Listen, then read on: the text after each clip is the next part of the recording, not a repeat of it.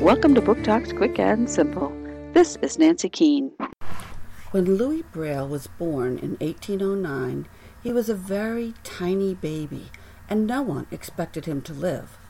But he did, and he was an active, curious boy who was always learning.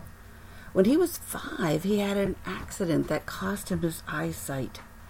Now blind, but still curious, Louis longed for, to find books that he could read. He ended up going to a school for the blind in Paris.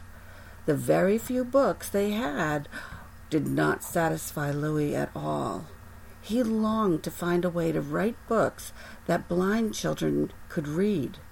Find out about how Louis experimented with different types of ideas until he developed the Braille alphabet that opened up reading to many blind people all around the world.